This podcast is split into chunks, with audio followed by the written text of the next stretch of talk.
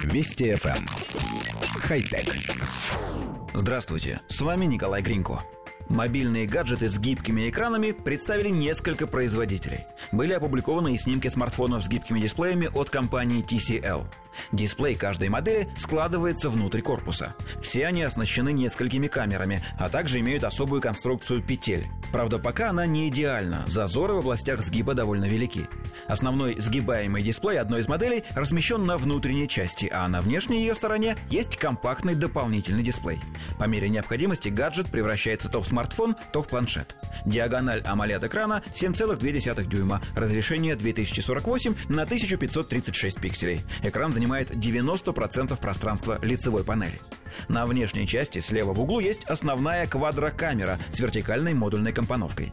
Еще у одного устройства только один сгибаемый экран, а на внешней части тройная камера. В сложенном виде он похож на раскладушку.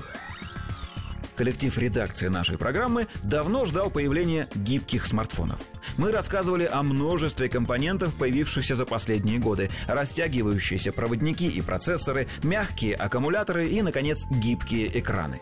Пожалуй, не осталось ни одного электронного компонента, которому в последнее время не придали бы эластичности. Наша редакция с нетерпением ожидала запуска производства потребительской электроники, в которой бы все это использовалось, и продолжает ждать. Несмотря на то, что и Samsung, и Huawei, и Xiaomi тоже показали свои модели.